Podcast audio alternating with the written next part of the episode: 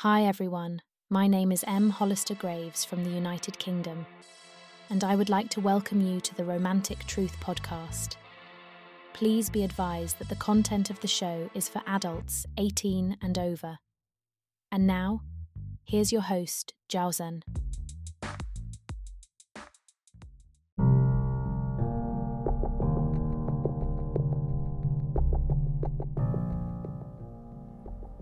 everyone, Johnson with you here, Romantic Truth Las Vegas. I want to thank you guys for listening to the show and for spreading the word. And keep spreading the word, please.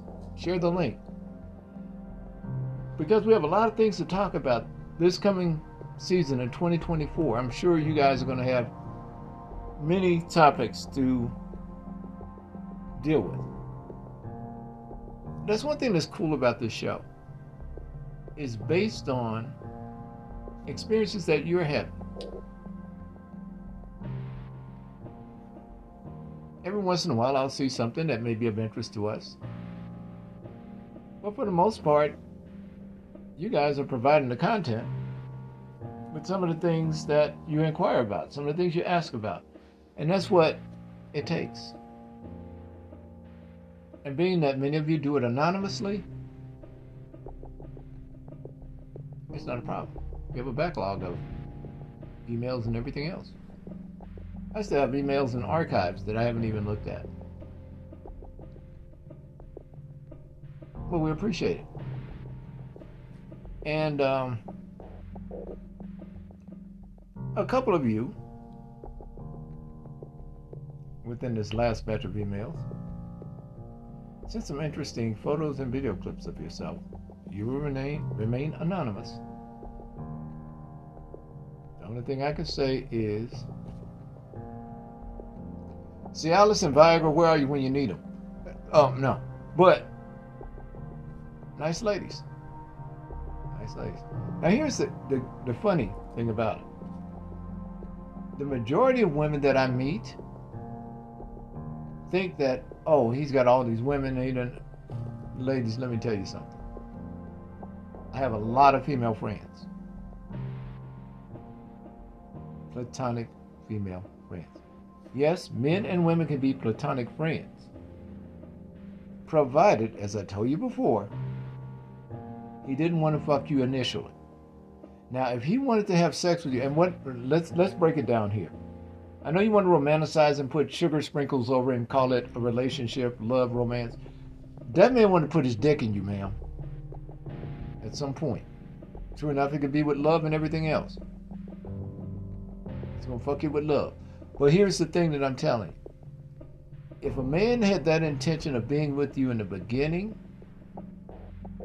you turn him down and try to flatten him out into a friend, those intentions may still be there. And I'm telling you, because see, a lot of you think, oh, well, I designate him as a friend and therefore he can go shopping and hold my purse with me and that kind of. No. Mm-mm. Mm-mm.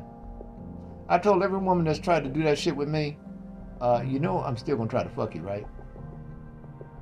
Oh, you're so vulgar. Of course.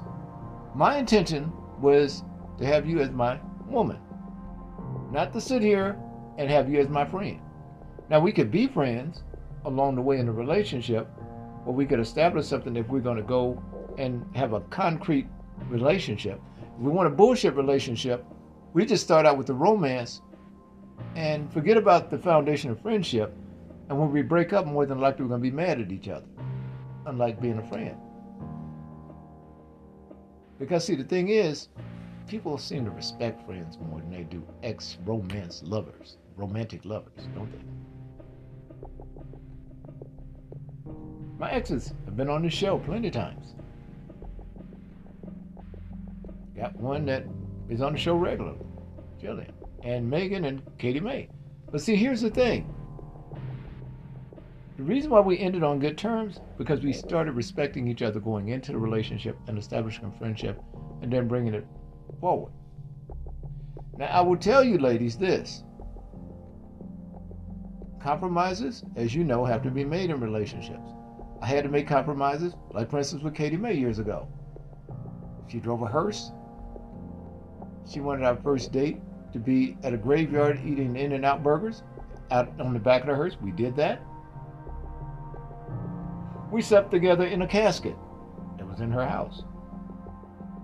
One thing I would tell you folks, you don't want to get in a casket because that fucker is comfortable. The one we, that thing is comfortable as hell.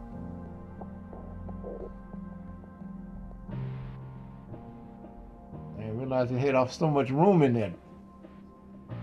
Get busy in the casket. That shit looked crazy. But we got the job done. Compromise. If she would have hit me up before then, years before then, that'd been hell no, I ain't getting no damn casket, get no hearse. But it was cool.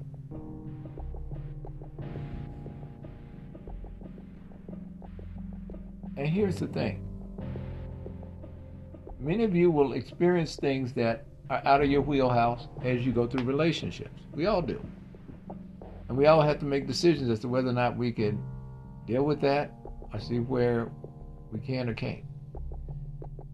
The one thing that I will tell you is don't lie to yourself. If there's something that you know that's completely out of the realm of possibilities for you, let your partner know that. Don't try to fake it till you make it. Tell the truth. Hey, you know what? This shit right here ain't gonna work for me.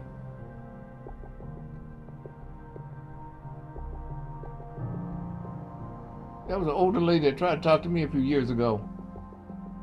I asked her some old lady questions. Oh, don't get mad at me. I said, now I don't want you rubbing no damn witch hazel on no damn cotton swab, putting it on your knees and shit. Making potions and shit.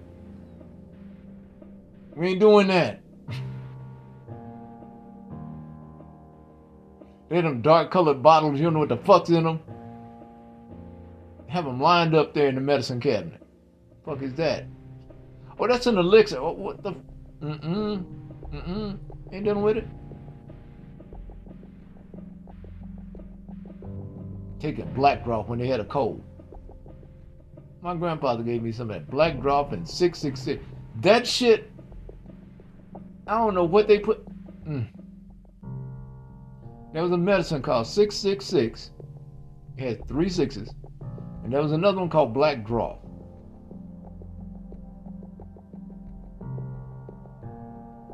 That was some fucked up shit.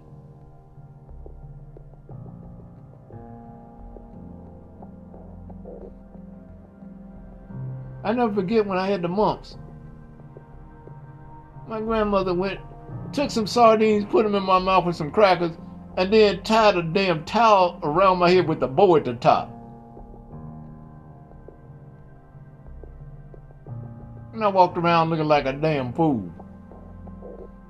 Looked like a rejected bunny rabbit. My breath stunk like a motherfucker when I'll never forget that. Even the cat ran away from my ass. That cat was like, shit. It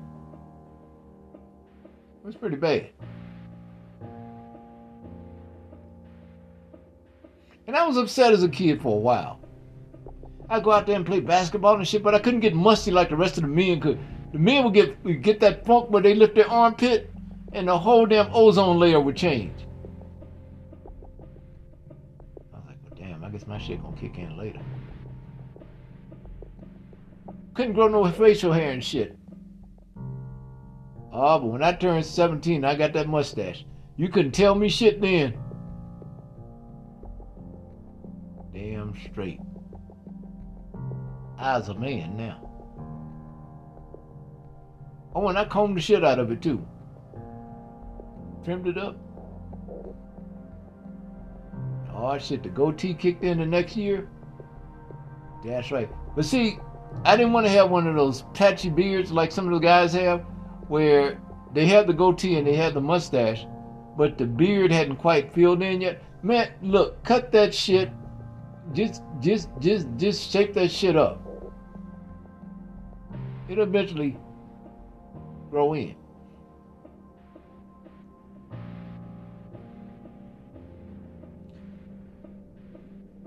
Now, ladies,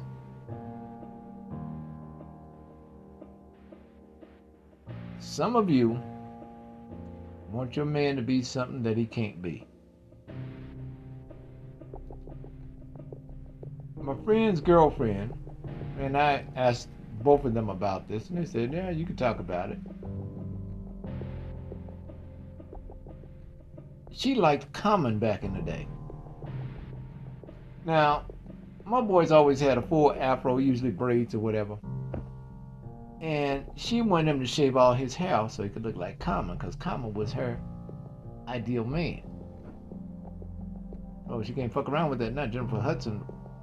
Eh, eh.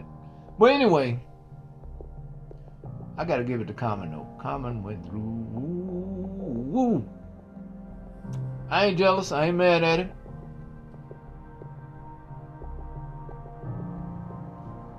But ladies, let me tell you another technique men use, especially if they're really handsome and you really after them. You act like he can, he's confused and can't make up his mind. And you're thinking, oh, you know, I, I have to protect him. Mm-hmm. On to the next, on to the next, to the next, to the next. Just like Beyonce would say, that's what men do. Got some men that do that shit. Had a friend that used to do that. Well, anyway, she asked him to shave all his hair off. He said, I don't think you want me to do that. She said, Yeah, yeah. And grow your goatee and grow your, your mustache and trying to fulfill her fantasy with him, right? Bro man came from the barber shop that motherfucker's head looked like a moonscape. I mean, craters. He had Luna Mario on his head and shit. Could have sworn I saw the moon buggy up there. After she saw him when he came back from the barber, she said, I'm not going to ask for anything else, honey. Put that cap on.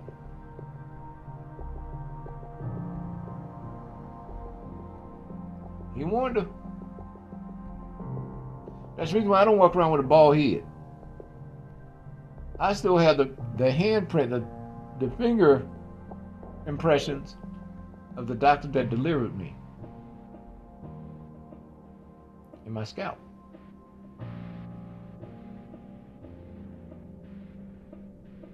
It should look like rows of soybeans. So we don't do bald. Not here. You know, the Marine Corps, when they give you initial haircut, if you got any moles, dips, dings, or anything, they want you to just put your finger over and they cut around it and they cut the rest of the hair off with the scissors. But what was fucked up, after you got the haircut, they had that warm towel with that alcohol on it and they slap you in the back of the neck with that shit. It hurt like a motherfucker.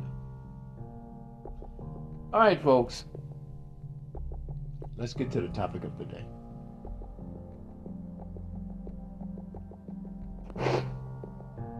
Conditions in which you would date someone. More specifically, habitational conditions. Let's start with roommates. What would be the maximum number of roommates you would consider when it comes down to dating someone. not talking about you having a roommates. We're talking about the partner. I realized over the years, my cutoff would be no more than my partner and one roommate. Preferably of the same sex. Let me tell you something, fellas it can get real messy when she has like three or four roommates. I have always seen those situations go left except for one time. And that was because all four of these women, including the lady I was with, they had a designated time. They were going to be in that house for two years. And then they all agreed that after that two years, they were all going in a separate directions. And they held to it and they did so. most of the shit I've seen, somebody didn't pay that portion of the rent. Somebody moved out with their boyfriend without telling. Somebody's using somebody else's shit in the shower or whatever. Drama, mess. Fellas, I'm telling you. And the other thing you're going to have an issue with, don't let it be a situation where one of those roommates don't have a man, but kind of lying to the rest of the women that she has one.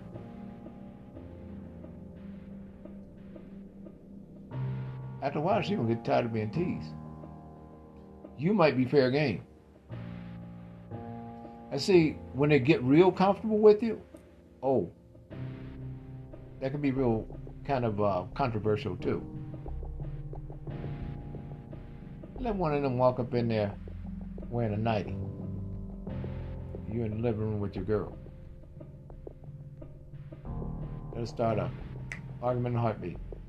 Even though they have house rules, many times they won't keep. Because see, if they got somebody in that group that's trying to get attention from a man, they don't care.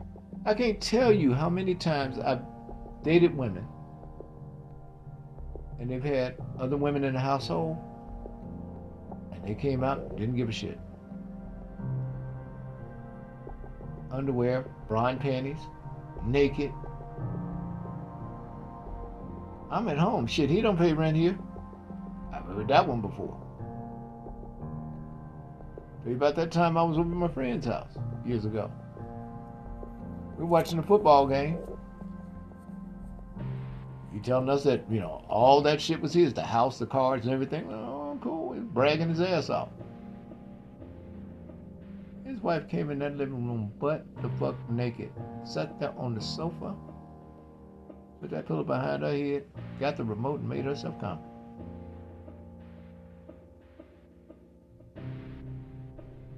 And as I told you this before, I tried my damnedest not to look at that woman because my dick was getting harder by the second. And then my boy said, Yeah, we, we need to go. And then what did my boy do? Uh, uh, uh, uh, you, you, you just, you know, you disrespecting our guests here.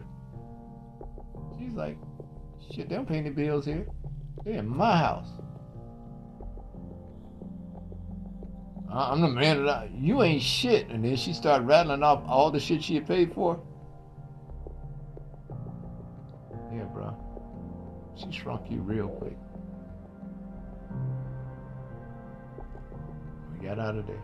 He came out. Man, you know, I got to go in there and straighten her out because uh, this is this, this this right here is under. It's, I'm like, man, you don't have to front for us. We know now. You go, you go and just be with your woman. We we go. He fucked around and got put out about a year later.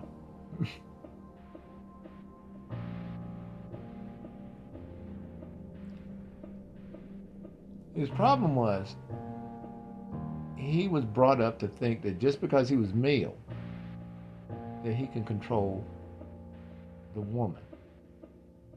Because he was male, there was the exception, no matter all the shit she had acquired herself, he was entitled to be in charge of everything. Because he came from a household where that was the case. I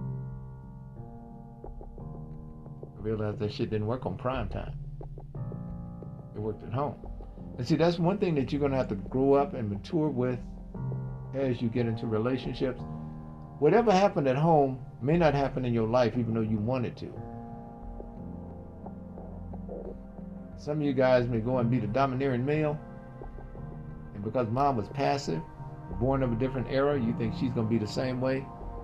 The woman that you meet, and she gives you pushback, and you're like, oh shit, that shit ain't supposed to happen. It didn't happen with my dad. But you got to look at the different eras. But see, here's where young people get it mixed up, and I used to get it mixed up too when I was younger. I thought that everything that was told to me only applied to the era in which that person lived. I didn't think it had any other applicable use in my life. But I started to realize is the same experiences warmed over and over and over again, generation after generation. The only thing that changes technology and information is shared. Same old shit.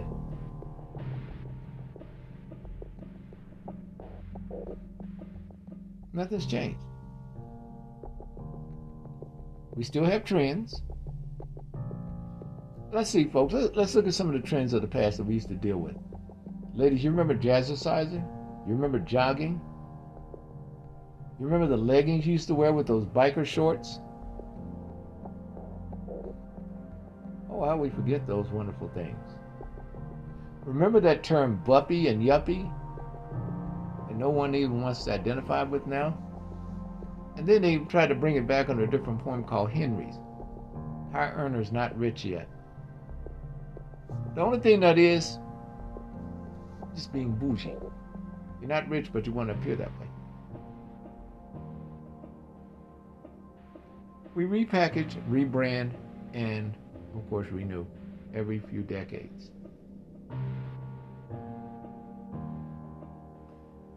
We even changed our clothing. Remember in the 80s, ladies to wear those damn jackets with those big ass shoulder pads? It was funny to see these skinny women with the big ass shoulder pads on to try to give themselves a little bit more volume. Looked like they had stolen the daddy's jacket. Oh, and they had to have the big hair. We all remember that. Remember the term chicken head? You don't even hear it anymore. And the reason why the guys used to call the women that, the ones that would have that uh, tapered short hair, and at the top it looked like a chicken. That's why the guys used to call them that. And of course, we had the proverbial Jheri curl.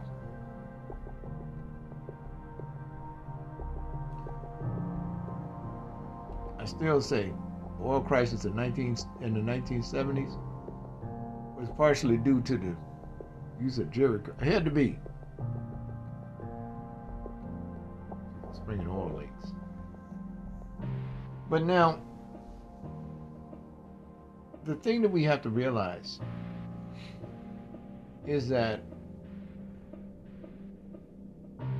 when it comes down to someone you're considering, you have to take into account their current situation as where they're living.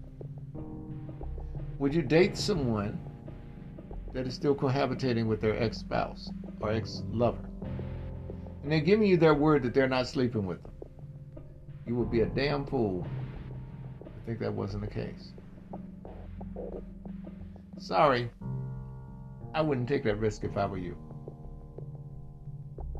It's too tempting. Hell, me and my wife divorced and we wound up sleeping together the same night we divorced. Slept in the same bed. The reason why I say this is because those kind of bonds are a lot different from you not being with that person at all. And the temptation's there.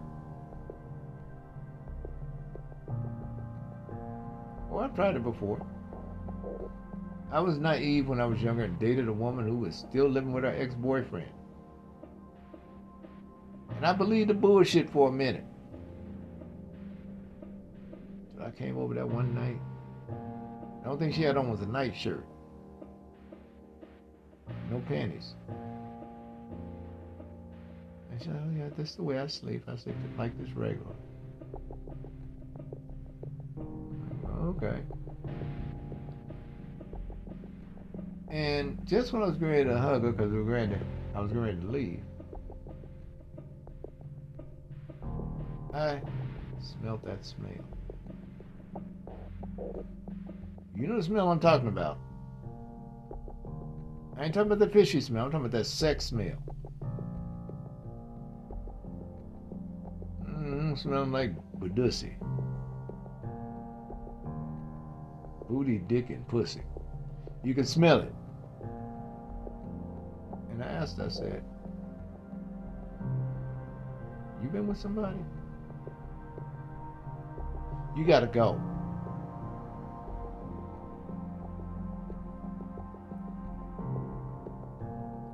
No, I ain't been with anybody. Shit. I gotta go now.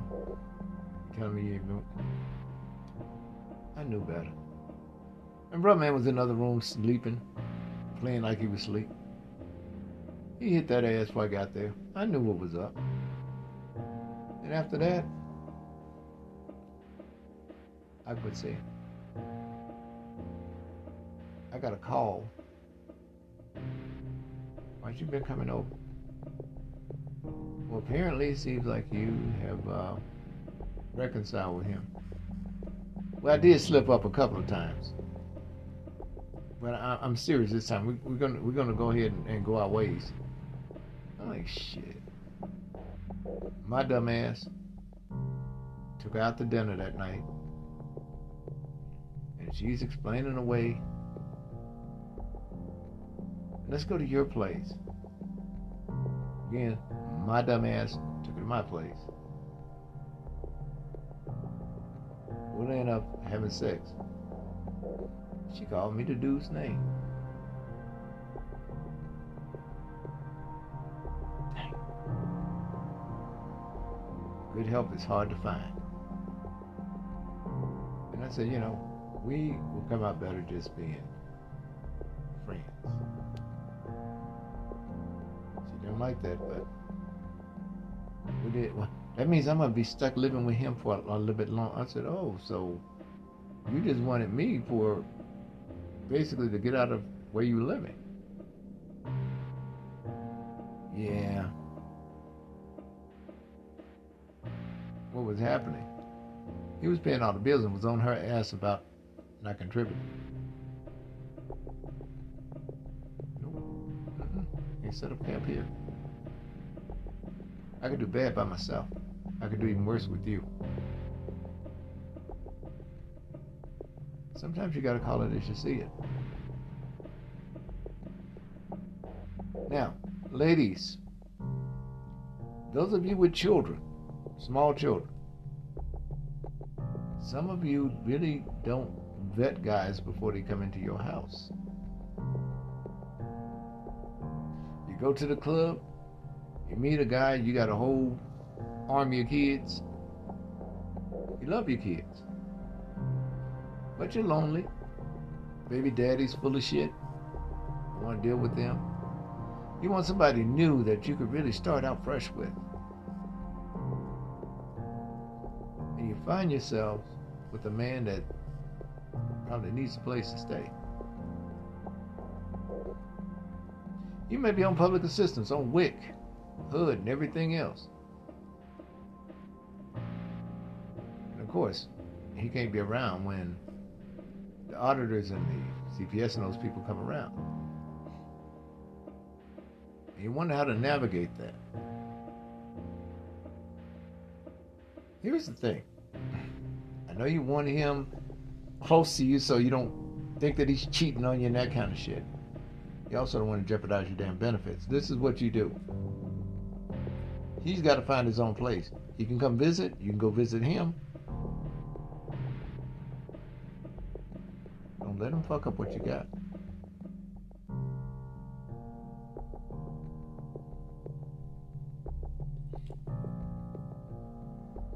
I've seen women lose benefits over that. They were really shit out of luck because the guy really didn't have nothing to offer. He didn't have a place to stay of his own. He was staying with her. And now that he done fucked that up, in many cases, she had to move back home with her parents or grandparents. Fellas, if you're going to deal with a single mom who has kids, and she's already got her shit established, take for instance, she's got a house, she's on Section 8, and everything is going smooth in her life, don't come in there fucking it up. Make sure you got your own spot. even if you're living at home, and I know a lot of ladies are going to say, oh, well, he's a mama's boy if he lives at home. He may be a wise ass man if he's not using his parents, but paying his fair share at home and putting money away so he can get his own. He's not stupid. This is one dynamic that a lot of minorities don't realize that others do. That white kid that's in the suburbs that stays, stays at home while they're going to college, putting away money. They're not going out, well, some do, but most are not going out buying cars and shit like that. When I say buying cars, I'm talking about the fancy cars that they got these highest car payments, have a whole bunch of credit card debt and all. They're not doing that. And the reason why they're not doing that, they want their own. But the thing is, the parents are trying to help them where once they launch them out of the house, they're not coming back live.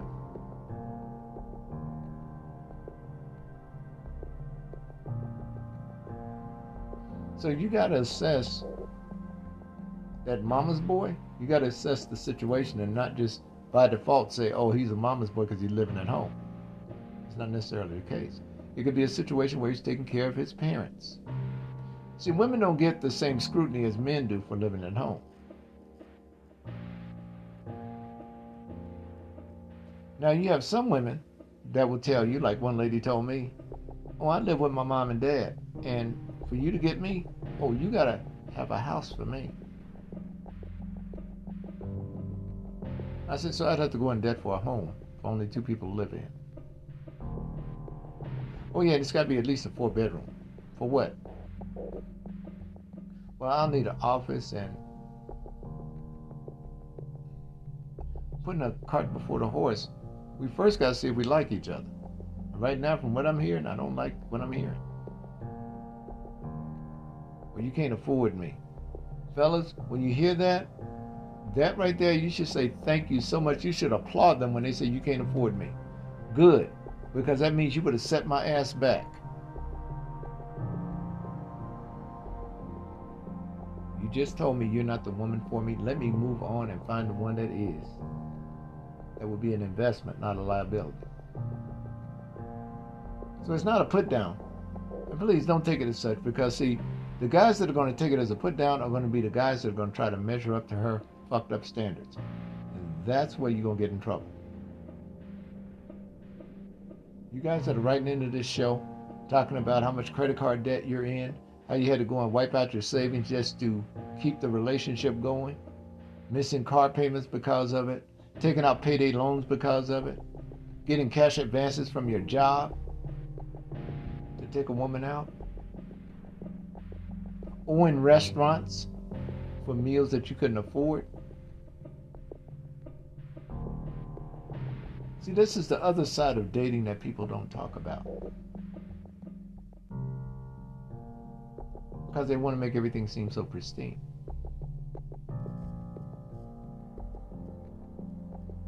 The other thing you need to watch out for, fellas, is the entitled birthday girl. This this person, instead of celebrating a birthday, some of them celebrate the birthday week, some of them the birthday month. So they want a whole bunch of free shit for the whole month.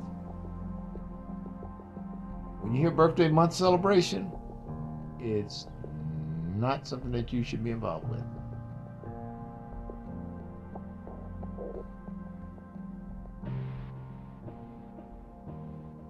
Just telling. And once again, the less many of these women have, the more they're going to demand for the man to have to compensate for them.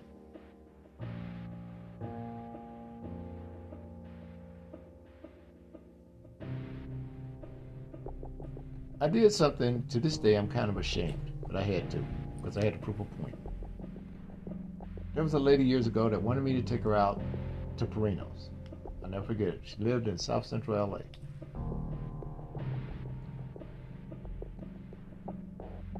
My car looked better than her house. The interior of my car looked better than everything she had in her wardrobe.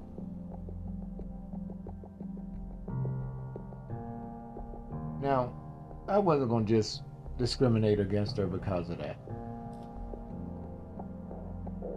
And I know she wanted to feel special. So what I did, I told her, I said, let's do this. I could take you to go get a makeover. Hair, nails, the whole nine yards. And we can go to a more modest restaurant. Or, if we go to Perino's, that'll be it.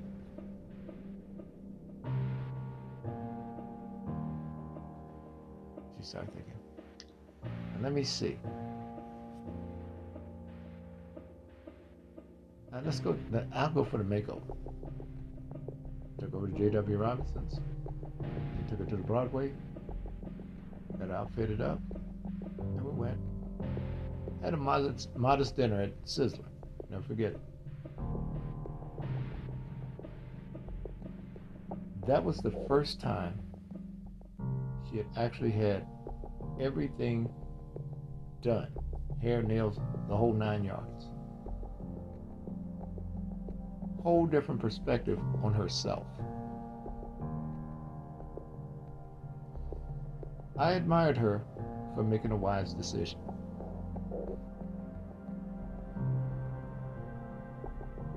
And I hate to say it, I wasn't going to take her to Perino's looking like shit. You can have these high class desires and aspirations, but you also got to pay the price for it. A lot of, ladies, let me tell you something. A lot of men who do have the resources, they're not going to take you somewhere where someone's going to be able to point out that you got a fake bag. Want to be embarrassed like that. You're ordering a $500 glass of wine, bottle of wine, and she's sitting there with a fake bag on the table as if it's and you know the fake was the Louis Vuitton with the red piping on the side. So they won't infringe on the infringe on the copyright patent on it.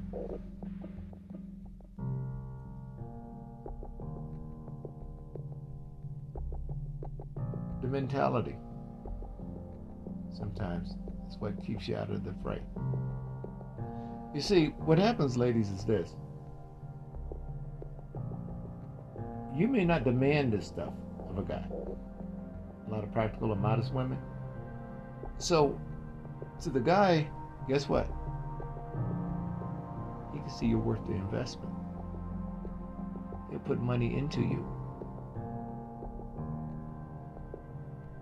And then when he starts putting money into you, you start feeling better about yourself. But here's the catch there's some women out there who already know this. And so they already go to five star restaurants. And guess what? They don't need a man to take them there. They'll say, hey, I'll meet you there. Because it's already a part of their lifestyle, it's not a special event.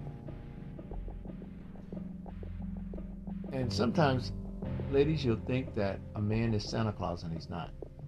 That's the reason why we as men admire women who have taken the initiative for the things that they wanted.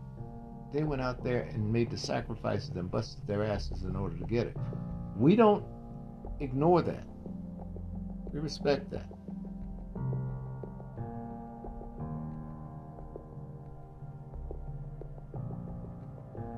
I would date a single mom with three kids that busted her ass on a job that's struggling before I date a woman with no kids who's sitting on her ass waiting for a man to carry her.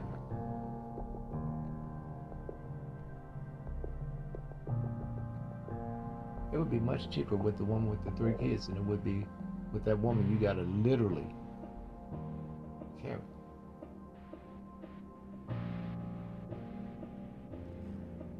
because she's got a wish list of shit she wants to have done. Well, so with the woman with the three kids. But here's the thing she's practical about it. She can still accomplish those things. It could be feasible. And guess what? She won't be living beyond her means. That's a big key. Ladies, let me tell you something. If you're with a man and he's complaining about his rent, complaining about the bills, complaining about everything, trying to itemize everything on the date with you, he can't afford to date. He really can't. But he's there trying to impress you, trying to make it good for you. Now, some of you ladies will acknowledge him and try to help him out with the tip or whatever. Give him an A for effort, that kind of thing. This is the reason why I've always told you that man that's going to set up the first meeting, not necessarily a date, but meeting with you, face to face, coffee shop, bookstore, ice cream parlor, pizza parlor. Now, who's going to reject this? The woman who wants more, who has less. And the reason why she's going to do that is because of status. She's she's still searching for affirmation.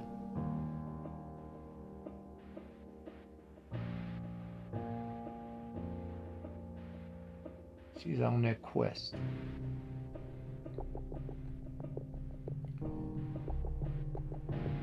My first dinner date with Monica was at a restaurant where the bill came to I think it was like a hundred bucks for the two of us, max. What? No, it wasn't even that much because we have more change left over because she gave me three hundred.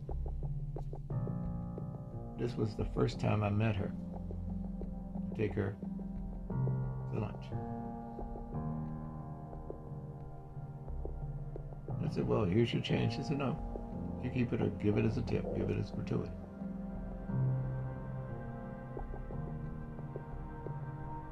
The thing was, it was about the experience, not about the money. Now, later on, when we went to the restaurants she wanted to go to, shit. I couldn't even afford the decimal point at the end. Damn bottle of wine costs more than I made in a whole month. That's the lifestyle she lived. And she told me, she says, I don't want you to strain a gut. I can afford this. We can afford it because I'm sharing with you. I feel like a kid. Like, dang. And see, fellas, let me tell you something when you're dealing with a woman that has far more resources than you do, it's a challenge because you're going to have to put your masculinity in check in the sense that you can't be going around feeling as though you failed as a man. This woman was born a multimillionaire and she had an interest in me. I already didn't even consider her because she was not even close to being in my league. No way in the hell I could get with somebody like that. Or even attract somebody like that, so I thought.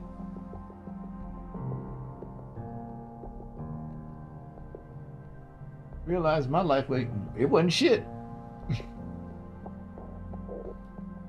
At the time I met her. As far as status goes. But it was a learning experience. Now, other situations that you may be faced with. Meeting someone who's living at home taking care of parents, they're elderly. Please understand, if you're going to get involved in a relationship with them, they may not come out and say it. They're going to need help with their parents. So understand that's baked in the cake. And you're going to have to make a decision as to whether or not you'll be able to deal with that.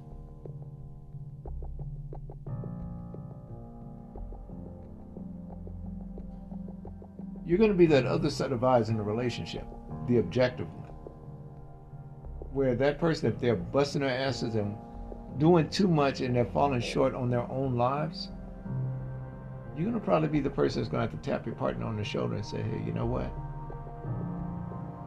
Maybe we need to look at getting your parents in a health facility, a healthcare facility. I know you want to do everything at home and set up the hospital at the house. But now it's going you're going beyond your capacity. You've used up all your sick time. You've expended all your bank accounts in order to pay the bills that cannot be paid by the insurance company. You want to try to talk to them before they get to that point so that it would be a lot more acceptable because if that person's left to their own devices, they're going to wind up being broken, heartbroken. If you're going to deal with that. Now, there's another situation that you may wind up with, fellas, and I've run across this before. The family pass around. I dated a lady who was a family pass around. Family pass around means that this person has lived with almost everybody in the family and nobody really can tolerate or stand this person for some of the habits that they have. Well, I found out pretty damn quickly with her spending the weekend with me. Not flushing the toilet after she uses the bathroom. Talking about, oh, well, you know, I'll get to it.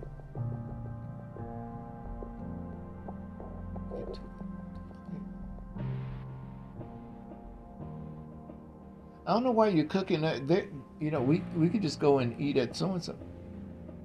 Well, the purpose of buying groceries is so I don't have to go out and. Yeah, well, I you know I'm just not a person that that's a house person. Then a little light bulb came off and said, you know what? You're right. I met you in a club. That's why I need to leave your ass.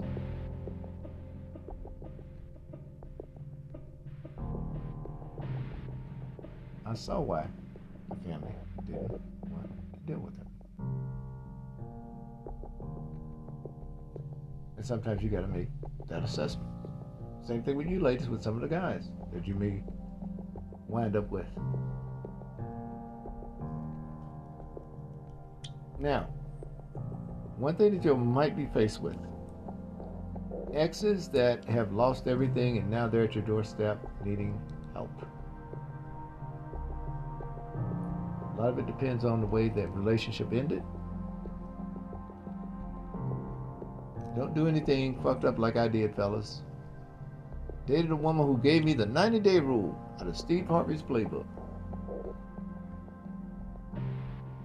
Which is nothing more than just the old Victorian way of dating. You had to have somebody in horse and buggy and on a horse and shit and going and checking around all the other families about this person's references and all that. That's what it was initially designed for. But being that people are closer, you have the internet and all the rest, you don't have to do all that shit now. And she's like, yeah, 90 days before we can be intimate, but we can still go out. And I was taking our ass out all the time, throwing away money. Meanwhile, I didn't hear from her for a long ass time. Text page, nothing. Phone call, nothing.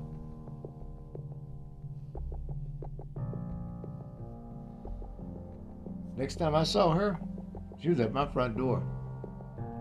Had a little baby bump and a suitcase. Tears. She'd been living with a dude the whole time. Got pregnant by him. So she got pregnant, he booted her ass out. Hotel room for a couple of nights. That's the best I could do. You ain't moving in here. Mm-mm. But here's the thing. A man will take a woman in any kind of condition she's in. Not maybe the man she wants, but a man will take her in. A woman, she can be as discriminatory as possible. Oh, you pay child support? Mm-mm. You have a baby mama? Mm-mm. You still live at home with your parents? Mm-mm. You don't have a car? Mm-mm. You don't have a job? Mm-mm.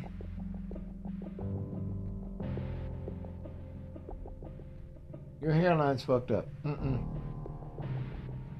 Your shoes overrun. Mm-mm. Your belt has a crack in it. Mm-mm. You're not six feet tall. Mm-mm.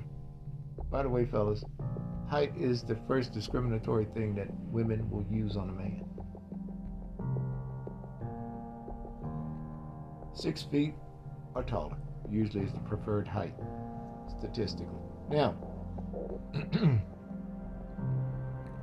we're going to continue in just a moment.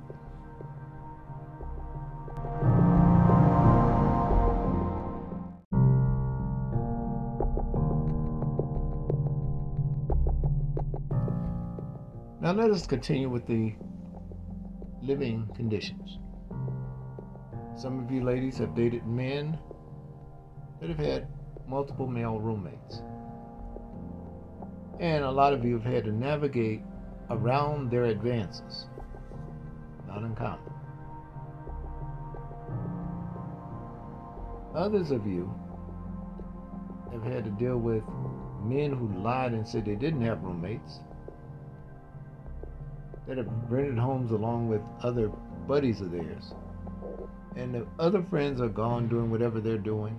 And so he has a place to himself, and he's really showing off, showing out. Might even drive a fancy car. And you're so impressed by this. And of course, he can't keep that shit up because it's not his car, not his lifestyle, not his house. He's sharing. Now, these guys will usually try to have sex with you and then end the relationship before you find them out. The reason being they don't want you to spread the word on them and blow their chances with other women. And more often than not, these guys are actually looking for a woman that's better off than they are. So they can live off of them.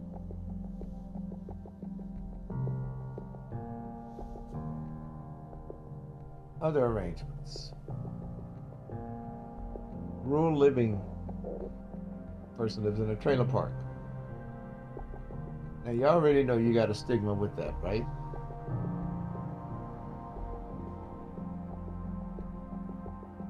It's up to you to make the assessment as to whether you can deal with it or not. I found I only dated one woman that lived in a trailer park. And what I found was that everybody knew everybody's damn business in that trailer park, from top to bottom. And you could hear every argument going on in that community. Wasn't my cup of tea. No shade on people in trailer parks by no stretch. But that relationship, it wasn't going anywhere. That was baked in the cake. Now, other arrangements. You may run across a person that has their own place, nice area, and they're not quite used to other people being in their space. This means that they have rules, and a lot of them, not just uh, some of the simple ones. I went over to this one lady's house down in Torrance. You know how old people used to have the uh, plastic over the uh, sofa and over the chairs and love seats? That was her. She asked me if I wanted a soda. I said, yeah. Okay, she has a coaster for the soda and for the glass. And it was like every fucking five seconds. She'd come over and start shaking the damn can to see whether or not. Until I said, you know, you don't have to do all that. I was just making sure. As soon as I poured the last of the soda into that glass, she picked that soda can up put it in her little recycle bin. And I'm like, hmm. And of course, you got to take your shoes off. Well, that's customary in many countries, especially if they have carpeting. But see, some people try to be slick on those hardwood floors. The reason why they're doing that shit and have you wear those little socks, those little booties, you're actually helping them uh, sweep the floor. Just saying. And so you will have to deal with sometimes people who are real sticklers about their environment. Now, here's the trade off. This very same lady that I was talking about, she came to my place, feet on the coffee table. I had better furniture than she did. I had leather and everything else. She didn't care. And I just noticed the difference. And she's like, "Oh, I like your place. Everything's so comfortable here." Blah blah blah. And she's laying out. Is no way in the hell I could lay out on her sofa at her place. That would be sacrilege.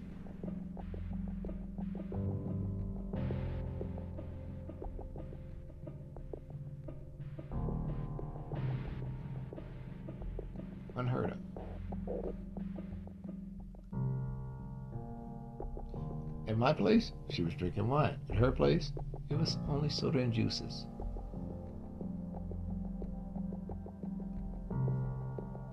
I got the memo real quick. She's not for you. Big bold letters. And you will find people that are like that. They're considerate when it comes down to what they want, their things, but inconsiderate to others. Now, another type of arrangement you may deal with, and people deal with this in Vegas a lot. People living in these hotels. It's a very, very transient lifestyle for many of them. And that means that if you were to get with one of them, you'd probably have to deal with them moving in. And they might have been kicked out of other places. Behavior, you name.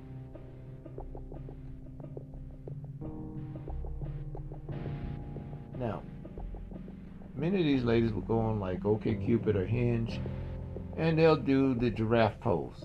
You see the giraffe pose on Instagram and Facebook all the time. Ass near the camera, head way back in the photo. You want to make sure you get a picture of that ass, get a good look at that ass. That's their marketing tool.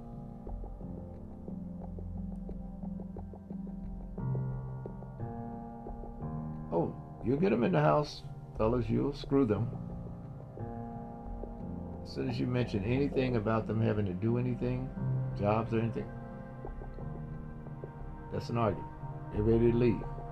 Oh, you sound just like that. So oh, you're back in the same sit. Some will even go as far as want to wash your clothes at your house. That kind of thing. Now, please understand one thing. If you invite these type of folks in, whether it's male or female, ladies, well, what happened? They're going to bring some of those habits that they had where they were into your environment. And you have to have strict rules. What's yes or no? Don't let love get in the way.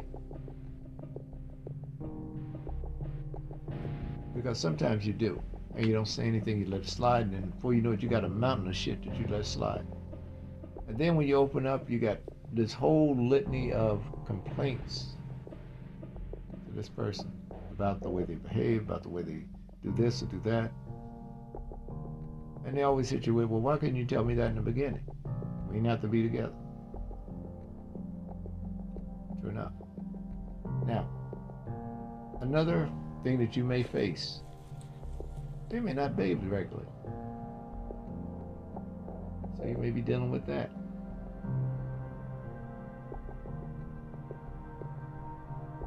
What I'm getting at overall, folks, is when you meet someone for the first time, you don't know the full breadth of their situation. Unless you figure it out from being with them for a while or they explain to you. Fellas, if a woman says she's married but she and her husband are not sleeping together and they're still cohabitating, and she says it's okay for you to come over to her house, approach with caution if you're going to do it. I personally wouldn't fuck around with a married woman.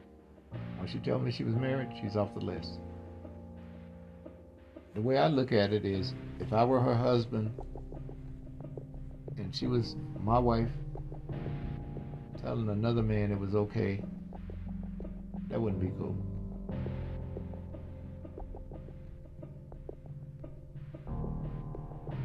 Now, you may meet people that are homeless that don't want to admit it, living in their car still. For those two years I lived in my car in Los Angeles, I didn't date.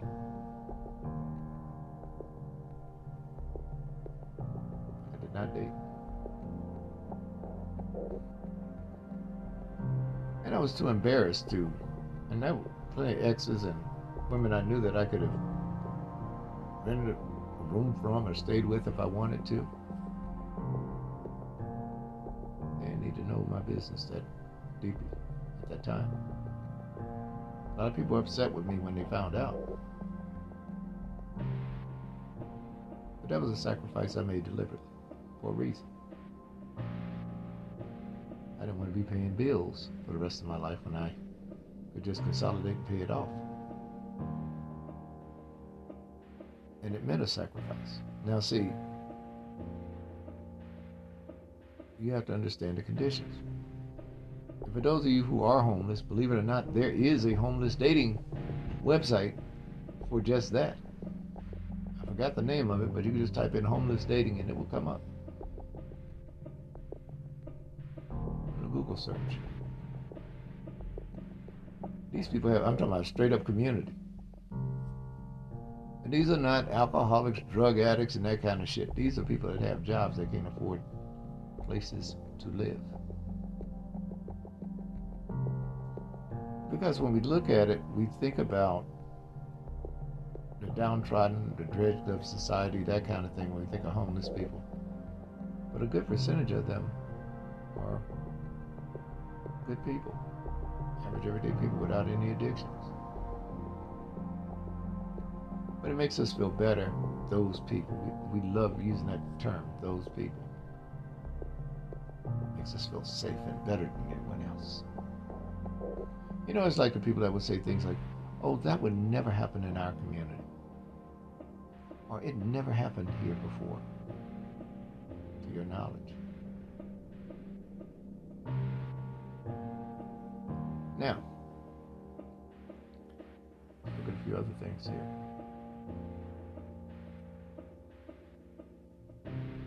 A person, and fellas, you'll run across this in different cultures, that refuses to leave their parents' home.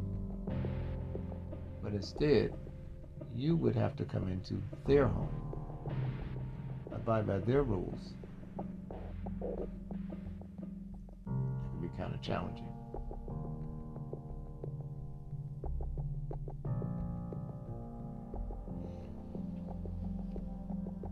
What I'm getting at is the environment in which a person lives is going to impact the way they behave. It's going to impact their value system, their standards, and their boundaries.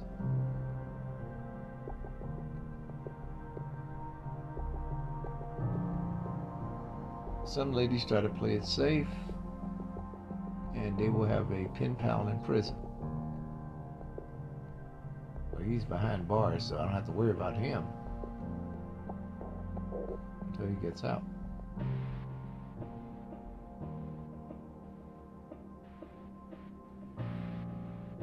And one thing to keep in mind a lot of people who start relationships with people who are locked up they like the comfort of the fact that this person could never access them. And they get all the accolades and the attention that they want a captive audience. Someone that really puts them on a pedestal.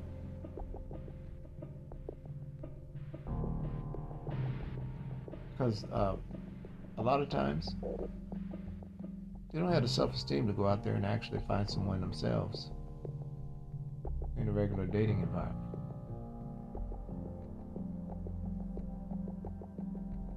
And of course, some will use that in order to punish the person. Oh, you want me, but you can't have me. They'll taunt them. Gotta be careful on that shit, ladies. He may have a life sentence, but he might have a buddy in there that's getting out within a few months. Go look up my girl at so and so. There you are before you know it. Somebody's at your door, you don't even know. Gotta watch it. Now, you may run across a lot of people that are transient workers. Basically, they're, I ran across a lot of those in Los Angeles people who've been sent out to California for like maybe 90 days or so for a project or whatever they're working on. Now, of course, you know, it's not really feasible to even start a relationship with them as far as long term. And so, at best, it's always good to ask what kind of relationship you want to establish. A lot of people don't do that. They just go and get into it and say, oh, whatever happens, happens. Now, you want to have some kind of uh, idea. Because relationships are about setting expectations. When you don't, you have this nebulous mass of wandering, just wandering around, not knowing where you're going to wind up.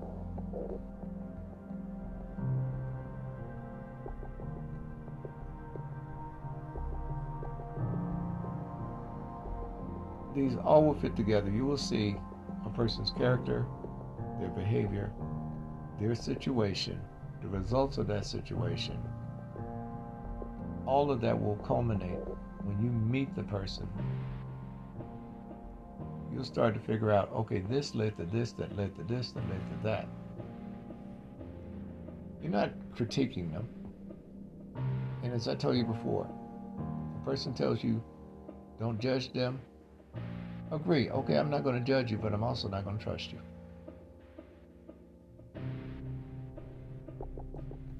Usually, they run hand in hand.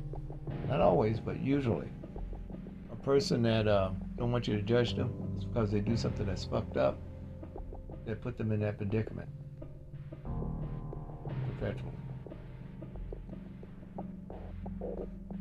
As I told you before, the X factor is also another key. A lot of people will use their living arrangement as the X factor. Not having a place to stay, living with a partner, living with a family member, living with somebody else. As I told you before, my friend that got out of prison. I was the only person that picked him up. Family members, they won't have nothing to do with him. He's been locked up for 10 years. Took him over to his mother's house. Mom didn't really want to Go with him. Wound up having to take him over his sister's house. Then went to Ross. And he went on and got some cologne and stuff and some clothes. He told me straight up, he said, Man, I gotta go to the club and find me a fat girl with low self esteem that looks pretty nice so I can give me a place to stay. Thought he was bullshitting. That's what he got.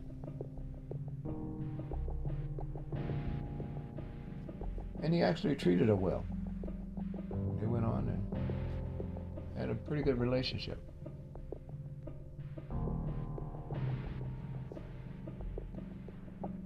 But that's to go to a lot of guys. That's what they'll do. They get out of prison. They might get with a baby mama. A woman that has kids. but he's already aware that he's limited because he's a felon.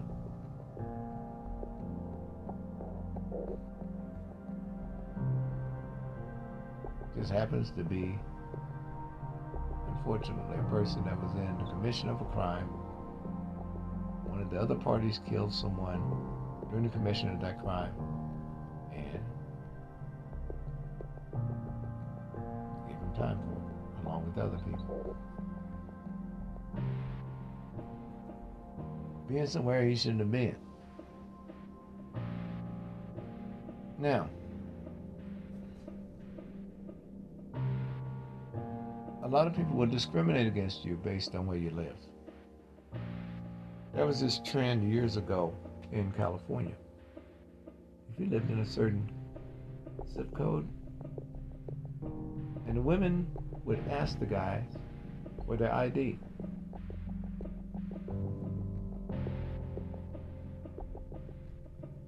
To verify. And some would even do it with area codes.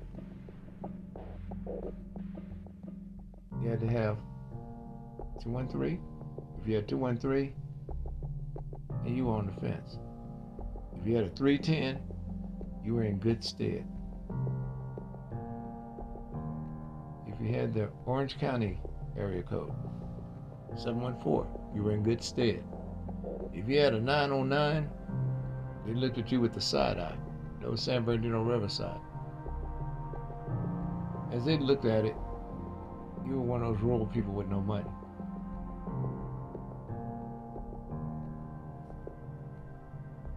And back during that time, during the 80s, the big thing was to have a 3 Series BMW, which I couldn't fucking stand.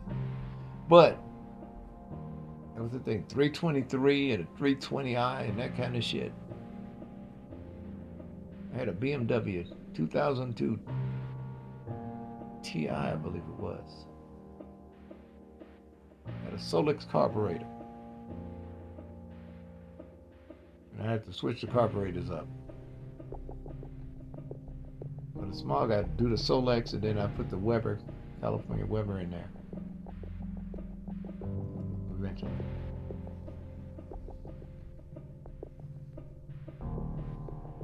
got a deal on the car. That's the reason why I got it.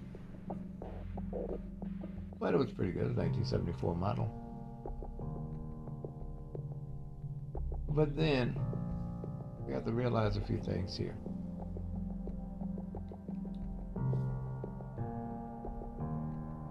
When it came to status, that was a big thing.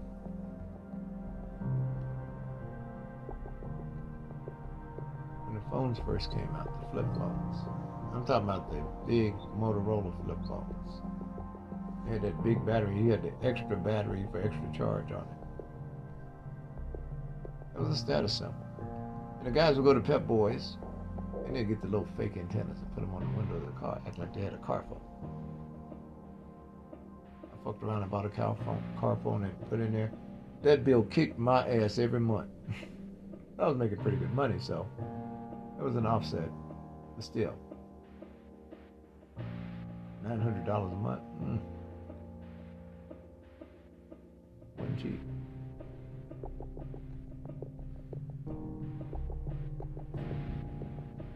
But see, the thing you have to understand is this the lifestyle that you choose should be one you can afford. You ladies waiting for a man to create a lifestyle for you, that's time and effort you could invest in yourself and get your own shit. Make your own decision. Have a better choice than man. Because, see, a lot of that vintage stuff that they're telling you about, oh, you know, the woman shouldn't do this, the man should do this, the man should do. Mm-mm. Ladies, make yourself comfortable. One thing I learned from dating Monica and I know you guys are probably tired of hearing about this relationship, but one thing that I will say, and the reason why I say it is because it's by far one of the best relationships I had and opened my eyes to a lot of things. And one thing I will tell you is this a woman who has her own shouldn't mind what the other man has. She don't need anything from it. But love and a relationship. And trust me, things run a lot smoother. Because it's not like the relationship is commoditized. Runs a lot smoother because expectations can be set. And I would tell you, fellas, when you get with a woman that can buy any damn thing she wants, it's a whole different world. Less bickering. And the woman gets a chance to focus more on the relationship and you instead of the struggles.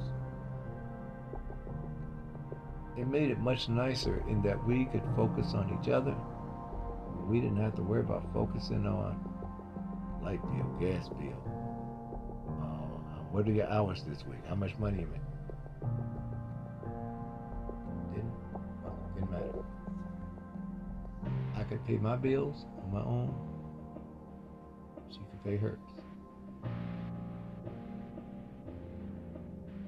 She introduced me to her life,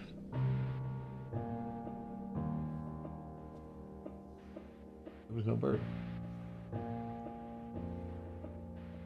We were able to go to places, places I would have never been able to afford myself. Eat in restaurants, fly on private jets, private helicopters, yachts. We did all that shit. Had wonderful times doing it.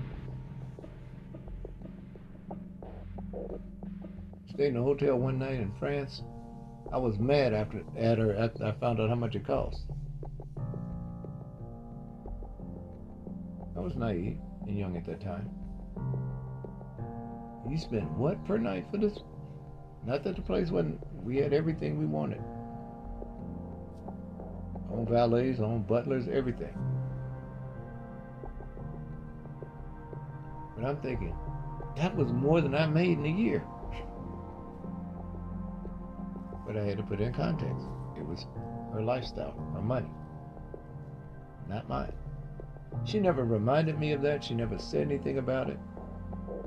She never threw her decadence and wealth in my face. But she did have the inside joke with me. As I told you, when I first met her, I was a corporal in the Marine Corps making $820 a month. And she would always have 10 $100 bills in her purse. She'd just put him out there and just tease me about it. I was like, damn.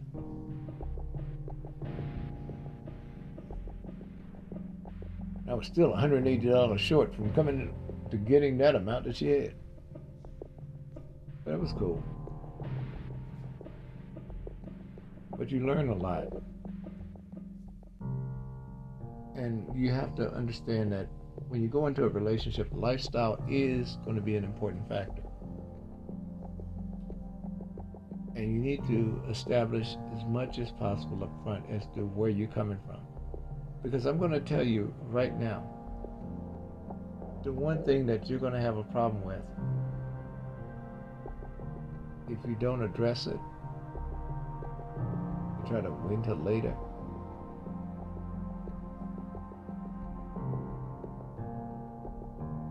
You're going to probably look at it as a situation where it was a setup. Or you ambush me. And fellas, let me tell you something else to watch out for.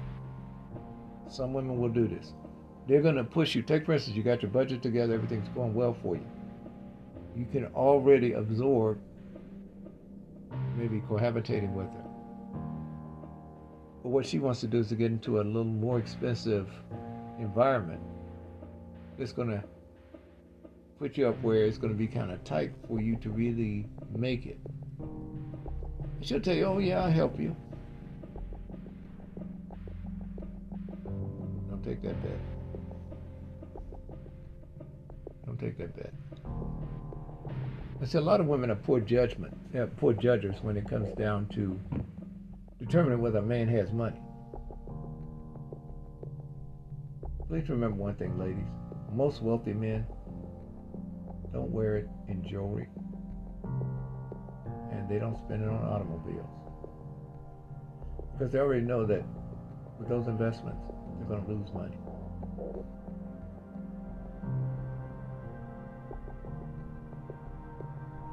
As I told you before, my friend was $700,000 liquid in his bank account.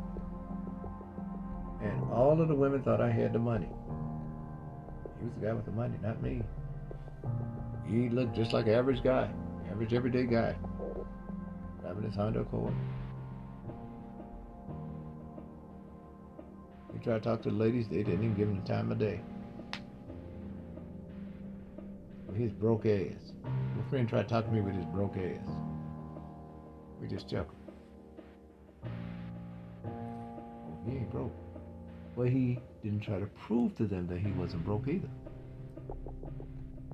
He just told me, he said, man, that's the kind of woman I don't need. She doesn't need to be an, have an explanation or need to be proved wrong. I'll let her think that and believe that. That's what a lot of these guys will do, ladies.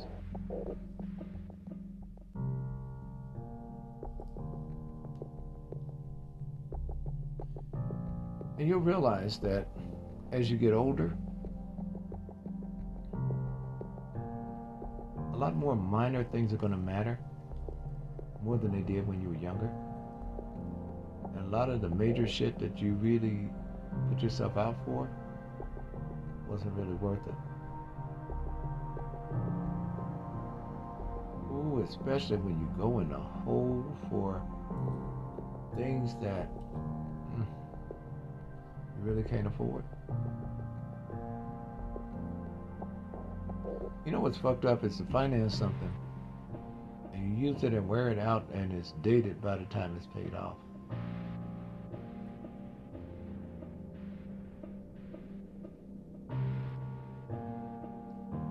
I never forget a friend of mine that bought my friend um,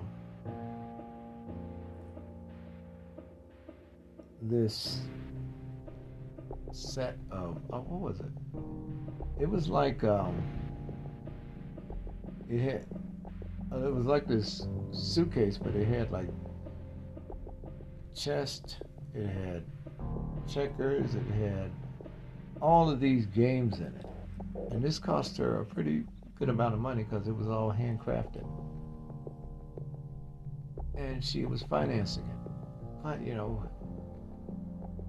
she loved it for him because that's what he liked doing.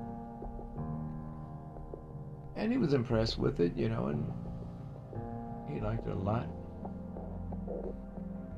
I think the thing cost over a thousand dollars or so. But it had different games in it.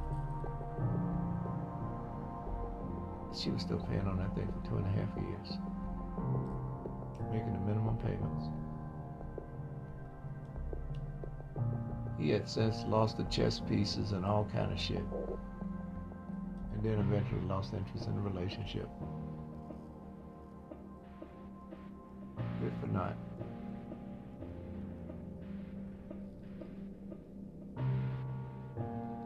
So you really got to look at your priorities. Where would your money be best utilized? Fellas, get yourself the budget when it comes down to dating. You can factor in how many hours, like I did initially years ago, on my first job out of the Marine Corps. 15 bucks an hour. And I want to take this lady out. She was really nice. And I was going to really do it up. And back then, $180 for a date was really something. And the way I'd figured it, I would only have to work five or six hours and I could have that money. Not factoring in taxes and everything else. Once I did the math on everything, it came down to 15 hours of work I had to do for a five hour date. I went nowhere. To this day, I don't even have a good memory of that date. The only thing I have out of that date is just that we met. It was like watching paint dry. And that's when I learned, you know what? I'm going to have to really have some kind of criteria. This is the reason why I'm so adamant about you not spending money on a first date with somebody you don't know. Ridiculous. Wait until after you've gotten to know them a bit and you see the value in dating them. So sometimes we don't quite see that. And we just make the initial think, okay, well, you know, I got three hundred dollars in her, I got four hundred dollars in her, I got six, seven hundred dollars in her on the first date. Then she says, Oh, you know, I don't think we have any chemistry. There are women that are out on the dating scene that do just that. Right here in Vegas. And other places too.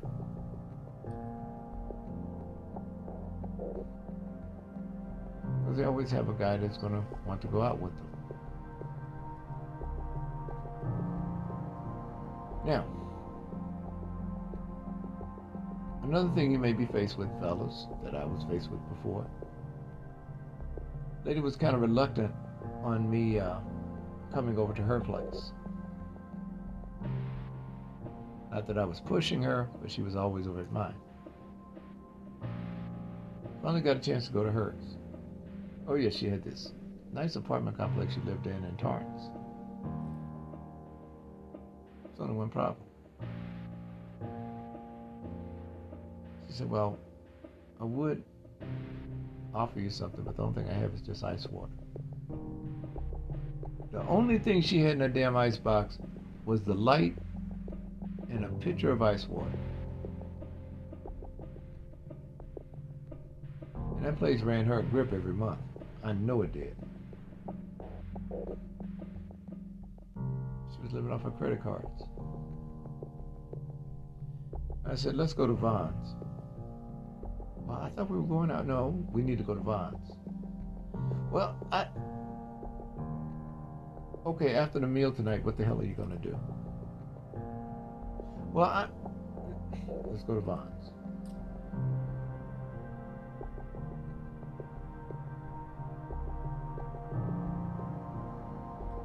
Complaining all the way to the supermarket.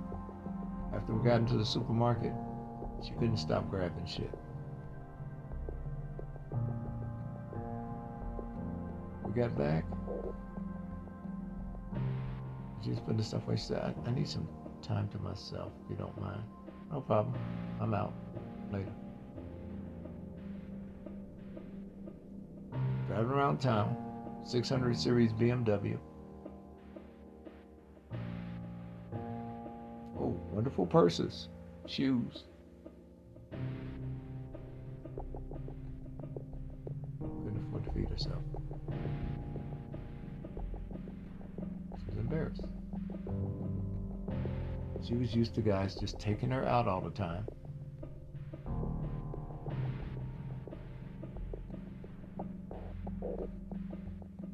She called me up later and thanked me for the food. I don't want you to think I'm a charity case. And uh, no, no.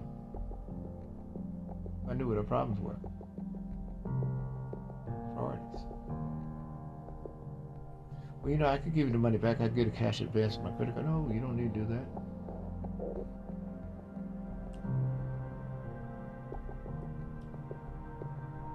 Well, you know, I've had to save up all my money for the rent and my car payment. Lifestyle you can't afford. Well, it's not that I can't afford it, it. Is yeah, it is. She got quiet because she knew I was right. Well, I'm thinking about probably downgrading to get the 3 Series BMW instead of the 6.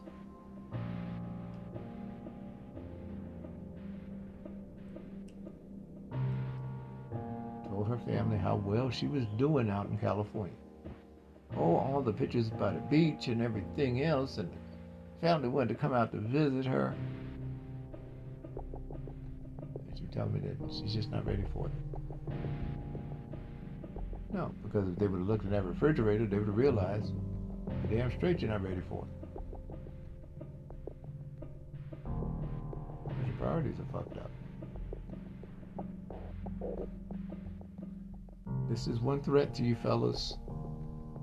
Ladies as well. Because, see, here's the thing with us as men we will lie to you about situations in order to make you feel better about something that's happened. We could have lost a job. We're not telling you that. We'll go out and get another one before we talk to you about it. I thought you were working on something. Yeah, well, you know, I didn't like uh, what was going on there. I got this. That's what guys will do. They'll keep you out of the loop on that. Because for some men, outside of high school, they feel as though working is the only thing they have. If they lose that job, they ain't shit. And many of the guys take on too many responsibilities without really establishing their careers. And so when that's done, they get stuck. And when they get stuck, they become a working Joe a lot of times. A working Joe, as I told you before, is a guy that's only working to pay bills. He's not working to save. He's not working to enjoy life. He's working to survive and struggle under the burden that he put himself under.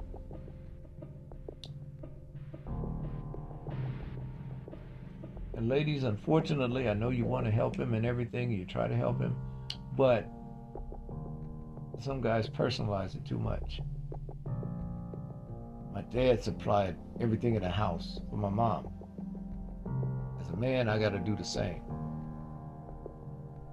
Now, that's a stereotype you're following because of the fact that things were different back then.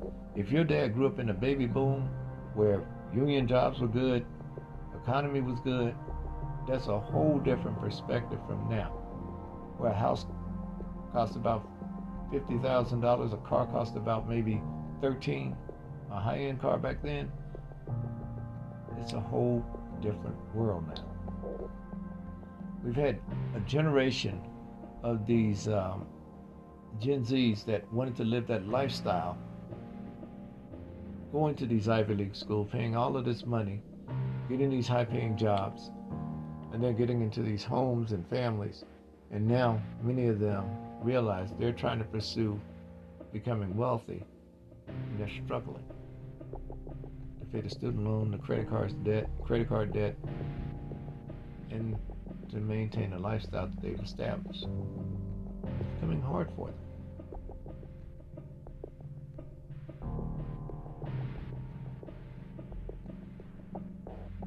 because they get hung up on decadence. You know, like the guy in Connecticut that wound up dying. Well, what the people didn't know was this man was a multimillionaire. Didn't own a car. He was riding around on a lawnmower. And everybody thought he was barely making it. He had $3 million put away.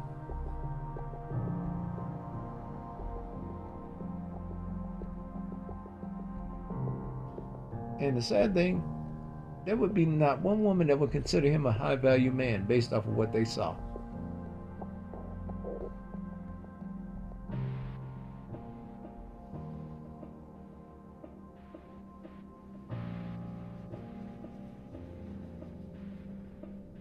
Just something to think about. And I've told you time and time again about these high value men There's a small percentage of a very small percentage, less than 8 million of them. And the majority of them will never see anyone that's not on their status.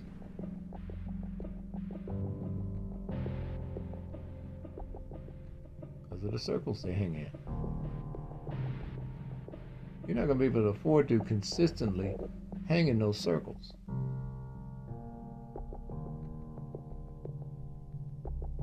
I remember calculating that shit up when I was with Monica. A weekend in Saint Tropez, $100,000. A trip to Monaco, over 500000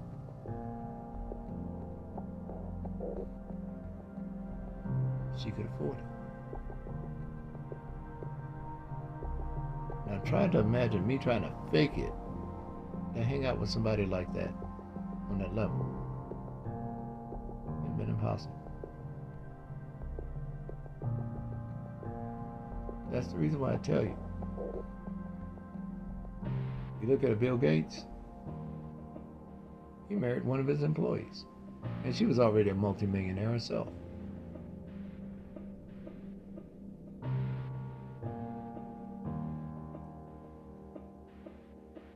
Very few opportunities when it comes down to transfer of wealth. A lot less than people think. Now, besides all this, what are the core things you're looking for? The first thing, they should be able to pay their own bills. I don't give a damn if they're renting a room as long as they can pay their own bills. Care if they have a car, don't have a car, as long as they can pay their own bills. Keep that as your focus. They live within or below their means. That's a good start for both of you, especially if you're over the age of 45. The last thing you need is someone that's very frivolous and careless going forward. Fuck around and wind up eating tuna fish, sharing it with a cat.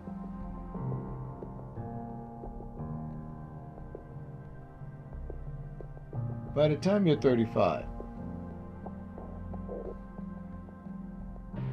you could let the decadence go. Trying to impress others. The first person you need to try to impress in life is yourself. If you haven't done that, you're pretty fucked up, especially if you have to get validation from somebody, someone else to validate you, to feel validated. Have to go around that. You don't have to do that.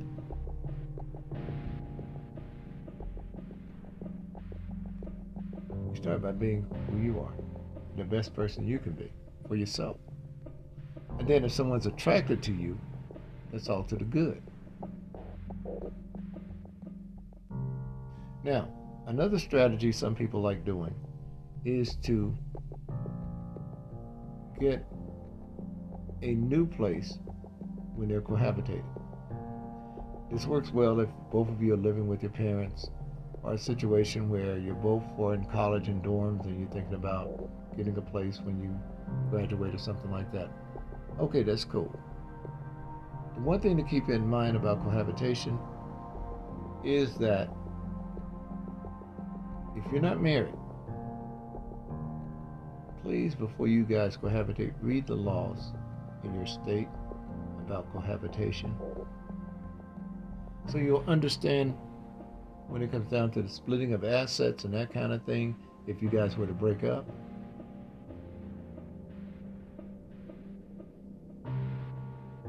Guys, if you own a home, you bring her into your house. She's helping with the bills and helping you with the mortgage and all that. If you guys break up, she could actually go to civil court and try to redeem some of that money that she paid in.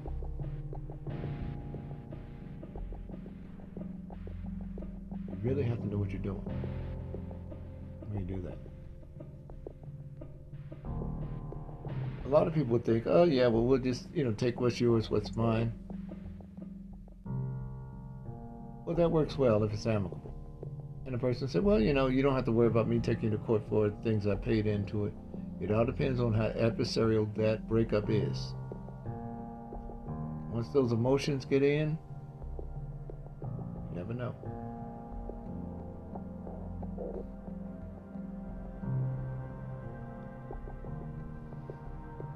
So you want to make sure that if you're going to cohabitate with someone who's separated, please understand anything you guys buy together,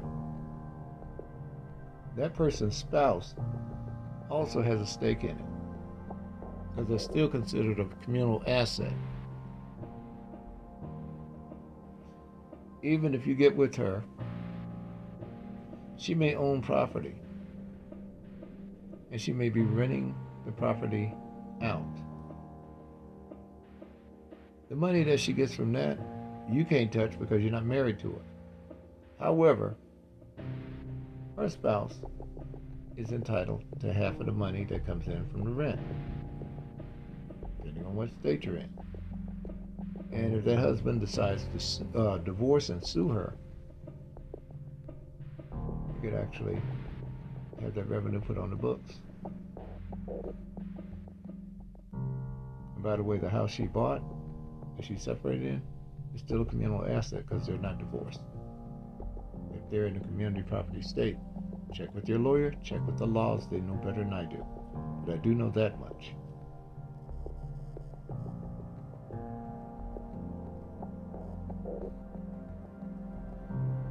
Make sure. Other things you'd have to also look at life insurance. What happens if your partner passes away or you pass away? How's that going to be done? Burial arrangements, who's going to handle what? Don't be surprised if your partner didn't even include you in their life insurance policy and may have a relative to take care of everything. You're not legally bound to marry. I've run across more women now saying, I would never marry. It's a waste of time, waste of money, waste of this, waste of that. And who is it usually saying that? The people that never been married. They have an opinion on it, but they don't have any factual basis. What happened to Joe Smuckatelli or Diane Smuckatelli may not happen to you in your marriage. Because you're dealing with a whole different person. Makes all the difference in the world.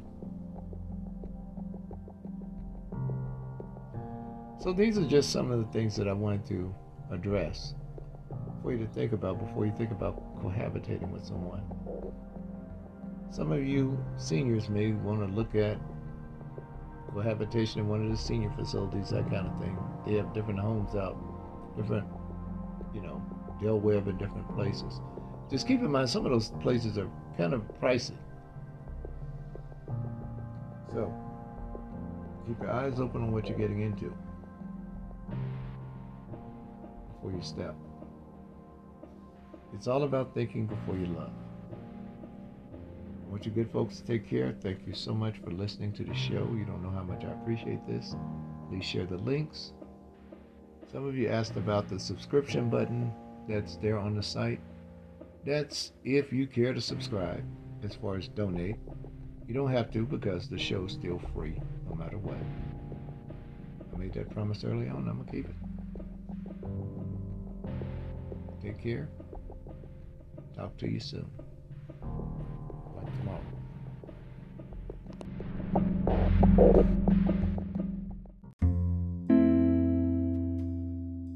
We at Romantic Truth appreciate your listenership. Listeners, you're invited to stream and listen to Jawson's music on Apple Music, Amazon Music, Spotify, Audiomack, or Deezer. Type in JAUSAN in the search for artist to follow and like modern instrumental music from his discography. The views and opinions expressed on this podcast are those solely of the host and are not condoned or endorsed by Romantic Truth, Anchor, or any of its affiliates. The advice given herein is the expressed opinion of the host and not to be used for legal, marital, or family counseling, or for professional practice purposes. In the event for professional assistance, please contact the local licensed professional family counselor, marriage counselor, or social services professional in your region. If you need someone to talk to in regards to help, you may contact the National Suicide Prevention Lifeline at 800 273 8255, available 24 hours. All correspondences read on the show have been pre screened and pre approved by the submitter to be aired on the show. Be advised that all of the background music of production not provided by Anchor is owned by James Adams and Jawson One Music exclusively licensed for this Romantic Truth podcast under waiver. Please understand that there were no people or animals hurt in the segments of this show, including plants. All sound effects were improvised in the studio setting with props. We are an equal opportunity employer with two Yorkie poodles and a rat terrier as the security detail. Please be advised that the content of this podcast is under copyright by Romantic Truth and James Adams.